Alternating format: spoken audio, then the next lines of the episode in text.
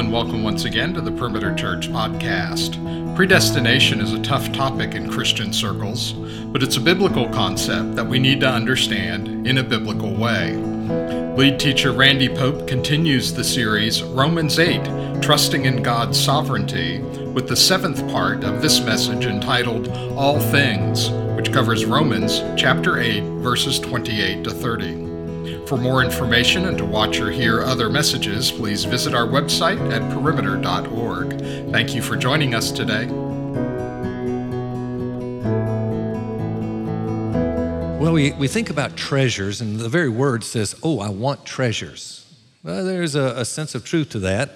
But the reality is that there are treasures we want, and there are treasures we don't want. There really are both. Uh, a treasure might be uh, very valuable, such as discipline for children. Uh, children are getting a treasure when they're disciplined. Do they want that treasure? No, they don't want the treasure. And the list goes on and on. But you know, the same is true uh, about uh, the truths of God's treasure, life treasures that are found in God's Word. They're truth treasures that just, they bless our life. And, and certain ones of those treasures we identify and we say, oh, I love those treasures. But if we're honest, we'll look at them and say, I don't even think that's a treasure, though it is. And we say, I certainly don't want it. And the reason might well be because, well, I, I don't get it, it doesn't make sense to me, or maybe better yet, hey, I've read that, I've seen what it says there, but it just doesn't seem fair. And therefore, I don't want it, I don't like it, just don't give it to me. I've been asked, I don't know how many times over the last years uh, of, of ministry from younger pastors. And the question seems to be what have you seen change in the history of church since pastoring 42 years ago until now? What, what, what have been the differences? And for years now, I've given the exact same answer because it is the biggest thing I've seen that's changed. May have shared it before with some of you, but here it is. When we came here in the mid 70s, in the body of Christ, our needs and our wants were so close. And something has changed. It used to be if we needed it, we wanted it. If we wanted it, that's kind of what we needed in terms of church. Now it's this far apart. What we need, most people don't want. Well, we want, most people don't need. That's the challenge for pastors today. In light of that, we're looking at a text today that is a truth that is truly treasure. We're in a series, if you're new with us, it's the seventh of a nine week teaching. And uh, this is dealing, and particularly this week, with uh, some treasure that a lot of Christians would say, uh uh uh, don't want it. I happened to lean over to Carol, not thinking that I would even share this, but just a while ago, I looked over and I, I looked and panned across and saw all the people here, and I said, Carol, can you believe this many people are going to come and hear about predestination? Well, there is some wanted treasure here.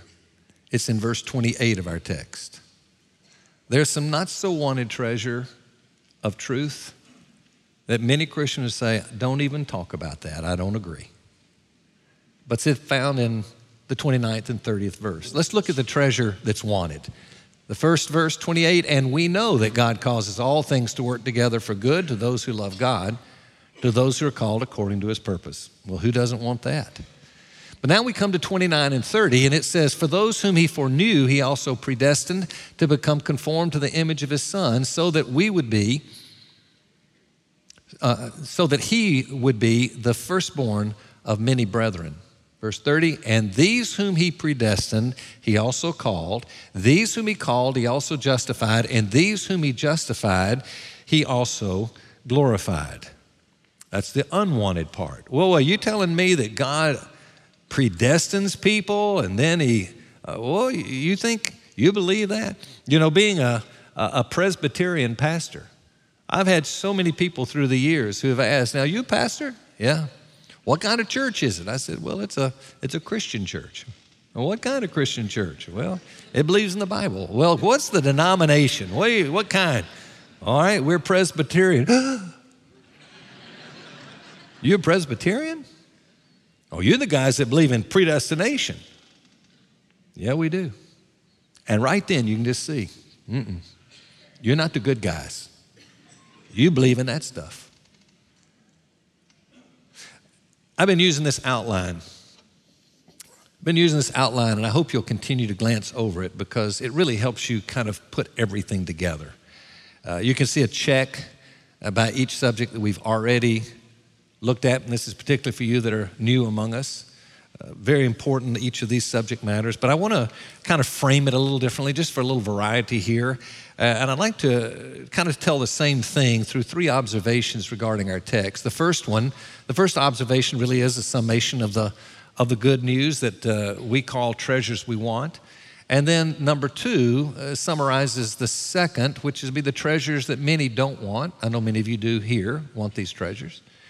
And then a third. So let's look at those very quickly. Number one, and these are all on PDF if you want to, you don't have to feel like you got to write them down because it'll go too fast. But just to give you the bigger framework, God has a perfect plan for his people, which includes working all things together for good in their lives. There's verse 28.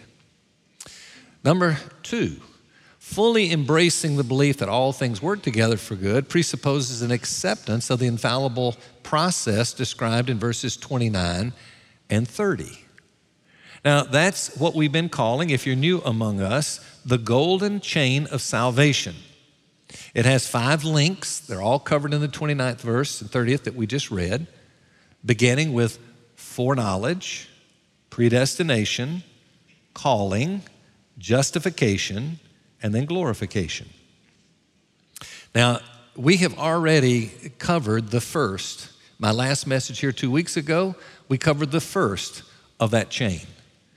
Uh, then this week, we're going to cover the next two predestination and calling. What I'm going to say about calling will only take literally a couple of minutes. Most of it will be focused on predestination.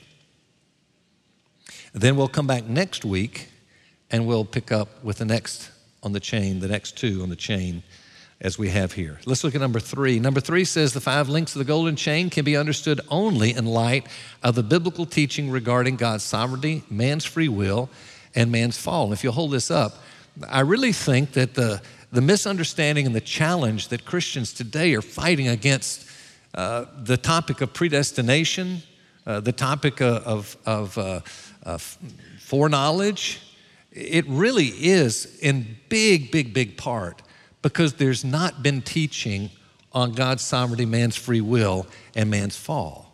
And I think those are so foundational for us. So, uh, those foundations, let me just say for you that are new, part of the series, I always want you to feel included. So, what's the snapshot of, of God's sovereignty, which means power and authority combined as it relates to God? We're talking about God as He determines or ordains whatsoever comes to pass, inclusive of all things. That's His sovereignty. If you hear that and you think fatalism, whatever's going to happen is going to happen then. It doesn't really matter. Who cares what we do? It's going to happen anyway. No, that is very, very atheistic. It takes the free will of man and strips it away. Anybody teaching God's sovereignty and saying there is no will of man, free will of man, that's not really a true sovereign God in your understanding of his work. Now, free will, that was the number two subject matter free will, which is simply saying that man has freedom, has the freedom to do whatever he or she chooses to do. That's freedom. If I can do what I want to do, I'm free. Man has that freedom. But you've got to couple that with the next topic, and that is man's fall. And when we talk about the man, man's fall, we're talking about when Adam and Eve, our foreparents, first sinned, that they were representatives. And we talked about this thing of called corporate personality, that, that God sees us all as a family, one person, as if we're one individual and we're humanity. We have a representative, and that representative sin, therefore we're all sinners. We go, hey, that's not fair. How can that be? And we address that. In fact, showing that not only is that not bad news, it's the greatest news because corporate personality is why we can actually be his children because there's a second Adam, Jesus. And when we come into his family, and any who choose to come into his family can come into the family. In doing so, you get the full righteousness of Christ. He treats us as if we're as righteous as his son. That's amazing. So, very important to understand that. We did conclude that particular subject by making it clear remember, we're dead in our sin. And if we're dead in our sin, then we have no ability whatsoever. And there are people who are dead that just died that look very much look very much alive. There are those who are dead that have died and have decayed much worse. These are the very, very, very evil people of history we think about and talk about. But we're all equally dead was the idea. Then we lastly, we turned into the subject matter of foreknowledge, the first in the golden chain. So we introduced this in the last message. There we said, make sure you know that foreknowledge is not God looking ahead, seeing what's going to happen, and therefore saying, Well, I see he's going to choose me, I see she's going to choose me, therefore I will predestine them. It says nothing, this word has nothing to do with a, a type of mental alertness. It's the idea of love. It's to for love. Even as in the Old Testament, Abraham knew Sarah, which was simply he loved Sarah. So then we lastly, we looked at this thing, a hermeneutical principle, a long word for many in, in theological terms. It's, it's simply talking about a principle of interpreting the Bible. That whenever you have various things linked together, as we have in this chain of salvation, and not the word all or some is used, you have to imply one or the other, but you can only apply one through the whole chain. You can't miss, mix and match. Assume some and then all and then all and then some, not at all. And we argued, I think, very convincingly from Scripture that it cannot be some he foreknew, he predestined. You follow that, then keep in mind some he justified go to heaven, but not all of them. Nobody wants to believe that. So we have to place all in there. That's going to come in very important when we look at what it means to be called. All are called. Now, with that, we now turn to two more links in this chain, and we're going to start with what I will call the mother of all controversial Bible topics predestination. That's the word found in verse 29 we just looked at.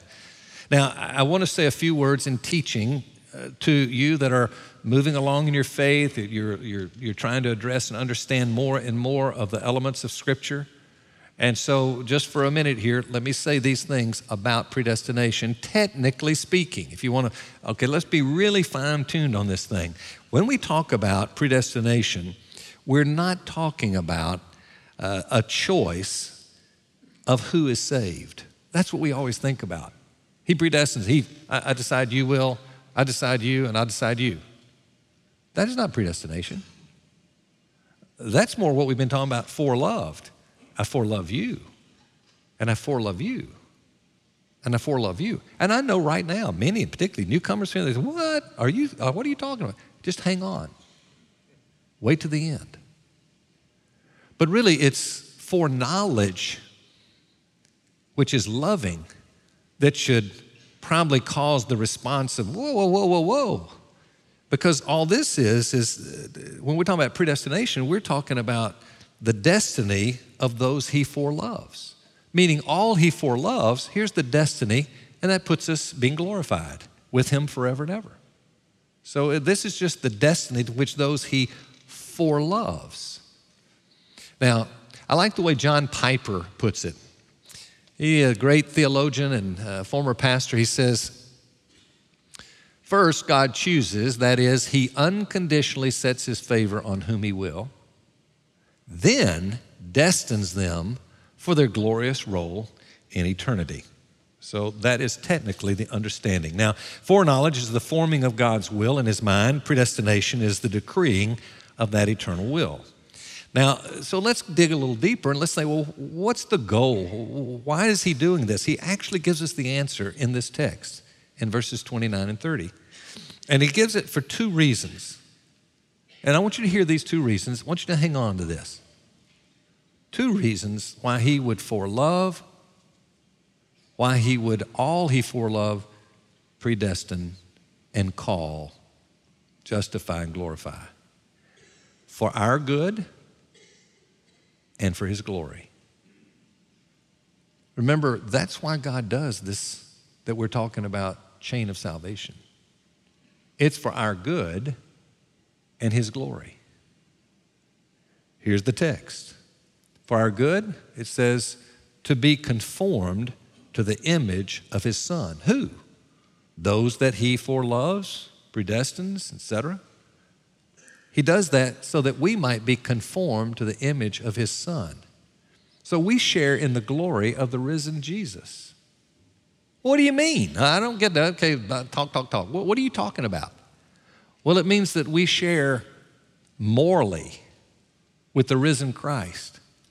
We share. Okay, you get some, I, I get the same. We share. We get the perfect righteousness of Jesus. That's why he does this. Without this golden chain, we don't get to share in the righteousness of Jesus. Well, that's, that's important. But there's another reason, and that's physically. Do you realize that we get to share in His glory in the fact that we get a new, resurrected, perfect body? So it's morally and physically saying that one day we're going to all who are Christians, we're going to live on this earth made new, but this earth. And we will be in new body, even as Jesus was in a glorified body. We will have a glory. When? When Jesus comes back. Not till then. Doesn't happen the minute we die. But when Jesus comes back, we are going to share in both. That is good for all eternity. So he says, that's one reason that I have for love and so forth, because you wouldn't be able to do that without it. But there's a second reason, and a far more important reason, and that is for His glory. We share His glory so that He becomes, as one author writes, the greatest of the great. It's not just Him there great, but now the glory that comes to Him as the greatest of the great. We become as mirrors and we reflect and magnify the glory of Christ. And that is something that he is worthy of, as the text says, in order that he might become the firstborn among many brethren. So, predestination secures what we what we need in order to be happy and to be holy it secures also what he needs, as it says, to be glorified. Now, I'm going to teach more on glorification next week, but it pretty much helps us understand that Christ is glorified in our glorification. And there would be no glorification without justification. There'll be no justification unless there's a calling. There's no calling unless there's predestination. If there's no predestination, well, the, uh, I mean, if, there, if there's no uh, foreloving, there's no. Pre- so that's why this chain is there for him, us to understand. This describes why we can be a happy and holy people, and that our God can be glorified through this process. Now, having just taught it now as there's a teaching about this subject matter as briefly and concisely as I could make it. I, I want to make it a practical teaching, so let's apply it to a few questions that all of us must be asking, at least most of us. Number one question would be this If God's choice is not based on his foresight of man's choice, does this mean that God destines some people to hell? Uh, that's kind of a, a tricky thing. Now, God ordains whatsoever comes to pass, no doubt. But as we're talking about this idea of predestining, go back to this idea without foreknowledge, without forelove, All people are destined to hell. It's the consequence of our sin. And so we destine ourselves there. Uh, well, however you want, and you can, that's a tricky way of, of, the, uh, of just trying to say it, but let me just make it clear that whatever God has done in this process, He never creates a work of disbelief in anyone. There would never be a time that somebody would stand before God at death and say, Oh God, I wanted you, not just the things you had to offer, I wanted you. And I, and I searched for you, and I begged for you, and I asked for you. But I realize now I wasn't, I wasn't foreloved. Therefore, I was not predestined to be in heaven. And therefore, I'll never experience true, true, true glory. That's not going to ever happen. It's just not going to happen. You've misunderstood the whole idea if that be the case. You have to go back to the teaching on the fall that we had several weeks ago. Now, at the end of my last message, I gave a homework assignment. I'm a realist, I've been around here a while. What percentage would you think actually took the homework assignment of reading Romans 9? Uh, those that are optimistic, 3%? I don't know. Maybe I'm underestimating, but I bet most go, Oh, I, I thought I might do that, or oh, never even thought about doing it. But I did it for a reason. I said, I, I would rather wait till you'd had the foundation laid before you start reading the scripture with this subject matter in mind. So I'm going to read it now. This one is a challenging one. This is how it reads, though. Verses 10 through 18 of Romans 9, challenging but beautiful. Not only this, but there was Rebekah also when she had conceived twins by one man, our father Isaac. For though the twins were not yet born, had not done anything, good or bad, so that God's purpose according to his choice would stand, that is, not because of works, of anything they've done, but because of him who calls, which is in our golden chain. It was said to her, The older will serve the younger. Just as it is written, Jacob I loved, but Esau I hated. Now, I can't go any further. You read that and you go, is that the way God is? This is a term of comparison. Compared to love, what happened for Jacob, it is, would be as if hate, but it's not. I will teach and believe thoroughly that God loves all people. Love is God giving us what we don't deserve. He gives us all common grace. Uh, whether it be rain, whether it be the health, whatever it is that we have, that's common, that's grace. He loves all. But there was a different love here. It's special. It's called a special grace. A type of grace that four foreloves, leading to the other portions of the chain that follow. And so we need to understand what that means when it says that. But look at verse 14. It's like even after saying that, Paul knows, oh, I know what you're going to be thinking. This is not fair. This is not just. God shouldn't do that. How could he do it? And so verse 14 says, What shall we say then? He knows we're thinking injustice. There is no injustice with God, is there? And this term, may it never be, uh, that just doesn't say it well because this is a hard term. It would be like saying, God forbid, no, no, no, no, no. It's really strong. He said, No, that's not it at all. And then he comes right back in verse 15. He says, For he says to Moses, I'll have mercy on whom I'll have mercy. I will have compassion on whom I will have compassion. So then it does not depend on the man who wills or the man who runs, but on God who has mercy. For the scripture says to Pharaoh, for this purpose, I raised you up to demonstrate my power in you and that my name might be proclaimed throughout the whole earth. So then he has mercy on whom he desires. And then it says, and he hardens whom he desires. Now, just a word about that hardening.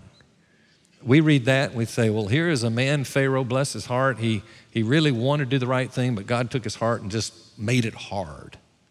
No. This is a passive hardening. It's not, it's not active, it's passive. And so I, I like the idea of concrete. You take concrete and you mix it with water.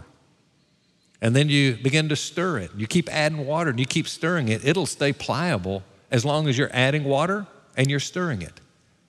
In this illustration, God is the one who's watering with his common grace.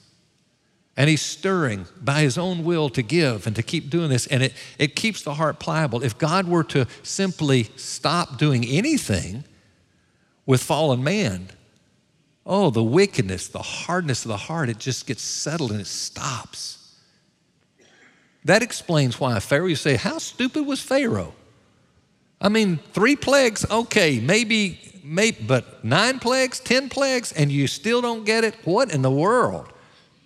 We can't imagine what would happen to us if God were to take His grace and just pull that grace away, that common grace. We would all be as hideous and as vulgar and as evil and as wicked as the worst you can think about. That's God's common grace.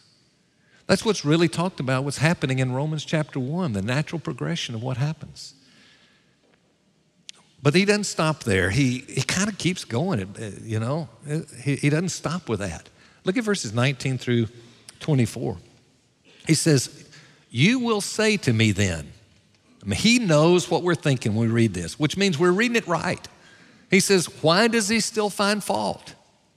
If he has mercy on whom he has mercy, and so well, why does he find fault? For who resists his will? Now, wouldn't you love him now to say, well, let me give you three good reasons? Instead, this is what he says. On the contrary, who are you, O man, who answers back to God? The thing molded will not say to the molder, Why did you make me like this? Will it? Or does not the potter have the right over the clay to make from the same lump one vessel for honorable use and another vessel for common use? Isn't that his right? What if God, although willing to demonstrate his wrath and to make his power known, endured with much patience vessels of wrath prepared for destruction? And he did, he did so not, oh, he did so to make known the riches of his glory upon vessels of mercy which he prepared beforehand for glory. Even us, whom he also called, there it is, not from among Jews only, but also from among the Gentiles. This is the passage I was referring to early in the series that when I read it as a new Christian, it so grieved me. I was so upset. I just couldn't get it. This is the God that I just gave my life to? And He's going to do stuff like this? How am I going to love Him? Went to my parents and they said, go see the preacher, a liberal church. I go to the preacher and I said, What do you say about Romans 9? He said, I don't know, but I know this. It doesn't mean what it appears to be saying. And then that's when he said, I tore that page out of my Bible. I, I said, That's not good enough. But I'll tell you this it caused me to want to figure this out and to search it. And I felt, in a sense, it was like going to these doors like a Narnia out there. And I hated it. I don't want it. I don't like it. And then the door opened, and I go, wow, this is the love of God for me? That's a difference maker. So, number two question. If God's choice is not based on his foresight of man's choice, upon what is his choice based? I think we see the answer in verses 3 through 6 of Ephesians 1. It reads like this Blessed be the God and Father of our Lord Jesus Christ, who has blessed us in every spirit, with every spiritual blessing in the heavenly places in Christ, just as he chose us in him before the foundation of the world, that we would be holy and blameless before him. Now look at this. In love, he predestined us to adoption as sons through Jesus Christ to himself according to the kind intention of his will. There's your answer. To the praise of the glory of his grace, which he freely bestowed on us in the beloved. And so, what he's saying is, you want to know the answer to that question? The kind intention of his will. And say, well, that didn't give me a full enough explanation, but what about the people he didn't? What about? You remember mystery. This is mystery to us. We're the creation. Well, we do know This choice was not arbitrary. It was not, oh, how about you, you, you, you, you. No. It's not because of anything we've done, anything found in us. It's totally unconditional. But it leads us now to calling, the next link of the chain. It won't take but just a couple of minutes. Let's answer two questions. The first question is who gets this call? Well, because of our hermeneutical principle, all or some, if you want to believe it has to be all, which I have to think you would agree, that all who are justified are glorified, therefore, all, all, all, everywhere, all who are called, they get justified. So we know what it's not from that. Who is it that gets called? It's, or, or, or uh, uh, who gets the call? It's believers who get the call. Those who have been foreloved, those who have been uh, truly predestined. It's as it says in Galatians 1 15 and 16, it says, But when God, who had set me apart even from my mother's womb and called me through his grace, was pleased to reveal his Son in me so that I might preach him among the Gentiles. Called. Then, look what happens. He believes. And so, the second question so, what is the call? The call is simply a inward call.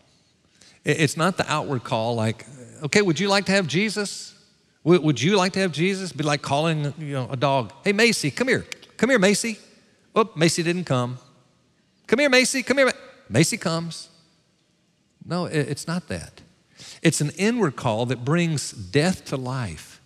It's an inward call that has the power to perform whatever it commands.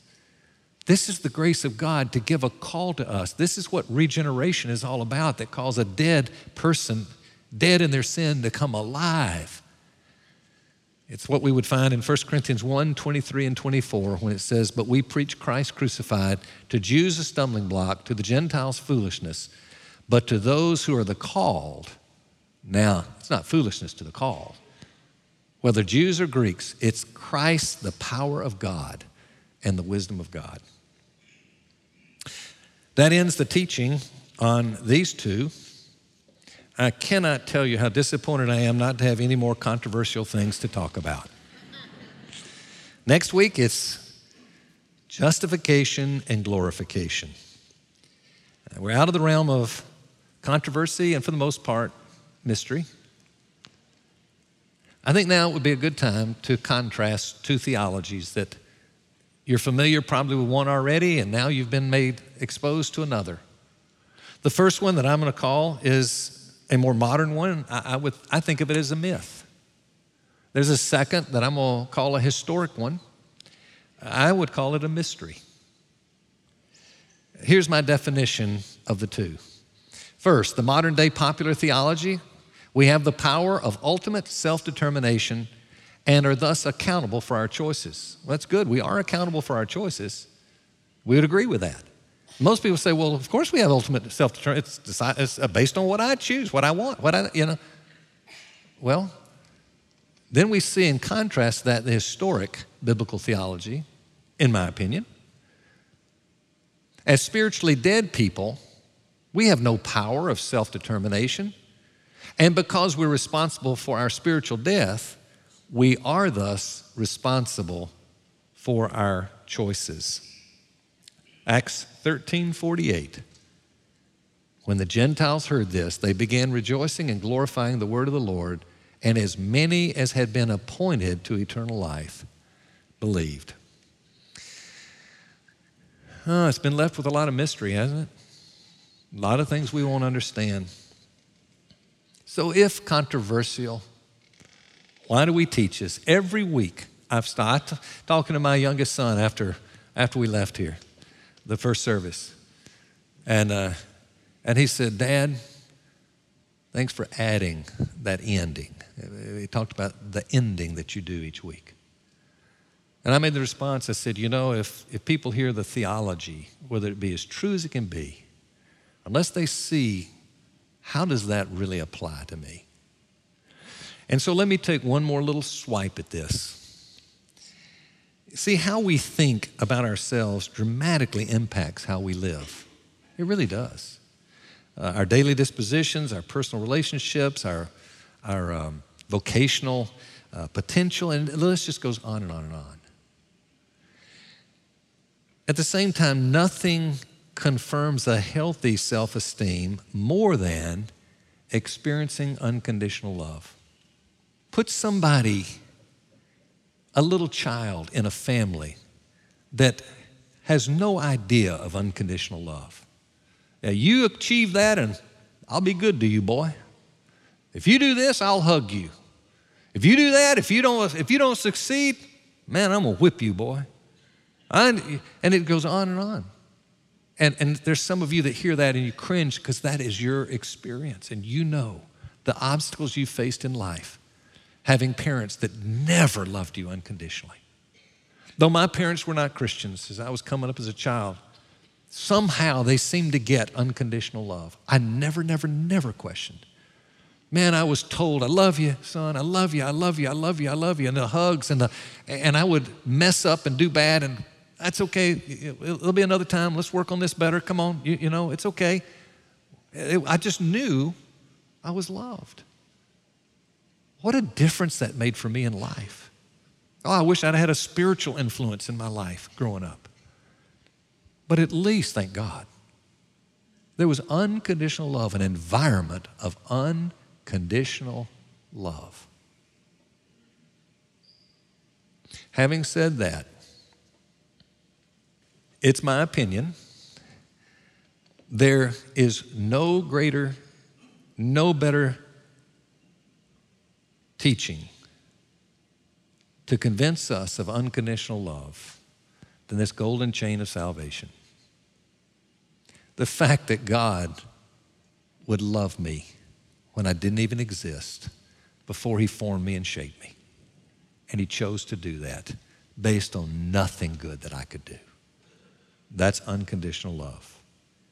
See, this is the true heart of the gospel. It's what He has done for us. And that's what happened when I explained I go to this door and it's like Narnia. Ah, Look at the unconditional love. So, folks, seeker and Christian light, you keep looking at the unconditional love of Jesus. And all you got to do is look at the cross and see what he did. When you understand all of this beyond, oh my goodness, keep going to the cross. Keep understanding this unconditional love.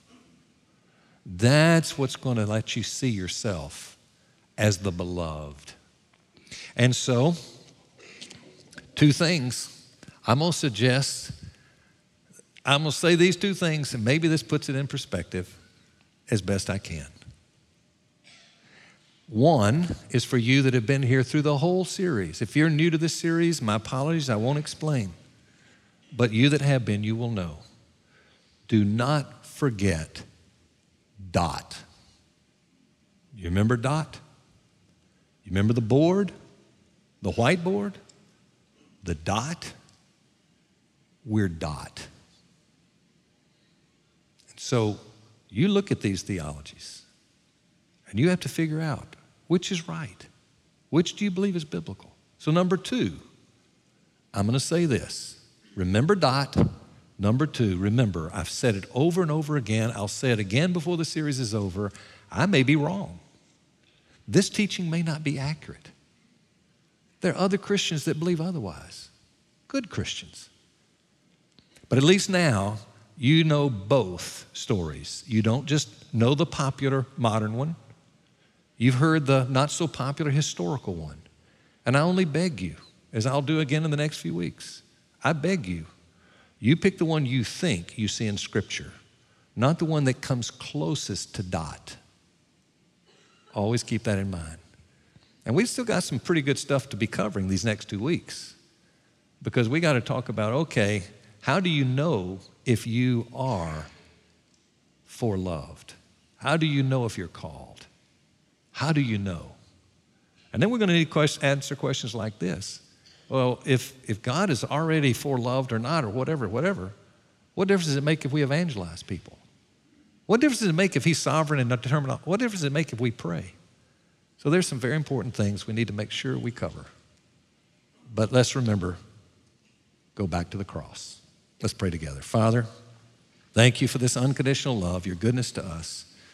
And we pray that we might fall more in love with you because we've seen how loved we are, that we might become secure, even without family, perhaps, to unconditionally love, to know that we have you, our God, loving us that way. Thank you. We ask it in Jesus' name. Amen. You've been listening to the Perimeter Church podcast. Perimeter Church is located at the corner of Highway 141 and Old Alabama Road in Johns Creek, Georgia. Please visit our website at www.perimeter.org for more information, to give us your feedback, and find other messages from our teaching team. Thanks for making this podcast a part of your day.